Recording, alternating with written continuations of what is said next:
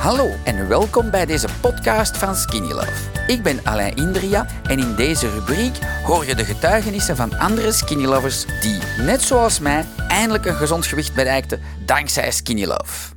Uh, ik heb sinds een achttal jaar serieuze slaapproblemen. Dat wil zeggen dat ik uh, minstens vijf tot zeven keren wakker word per nacht. Uh, ik kan wel terug inslapen, maar ik slaap zeer onrustig. En na elk uur word ik ongeveer wel wakker. Uh, het heeft nog niet anders geweest. Uh, maar sinds twee dagen ben ik bezig met relax.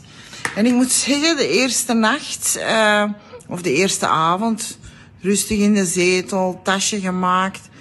Het is ten eerste al super lekker, maar je wordt er inderdaad rustiger van, gemoedelijker van. Ik dacht, bon, ik ga een poging wagen. Ik was nog niet echt doodop of echt heel moe. Maar ik ben gaan slapen en ik ben maar één keer wakker geworden. Gisteren was dus de tweede keer. Uh, hetzelfde in de zetel, zelf rustig worden. Um, in mijn bed gekropen en ik heb gewoon geslapen tot zeven uur deze ochtend. Dus ik heb geslapen van gisteren 10 uur 30 tot 7 uur van de ochtend. Ik denk dat, ik weet al niet meer hoe lang dat dat geleden is. Dus ik kan zeggen dat ik me vandaag wel op en top voel. Dankzij dit verhaal heb je ongetwijfeld zelf ook de motivatie gevonden om van start te gaan.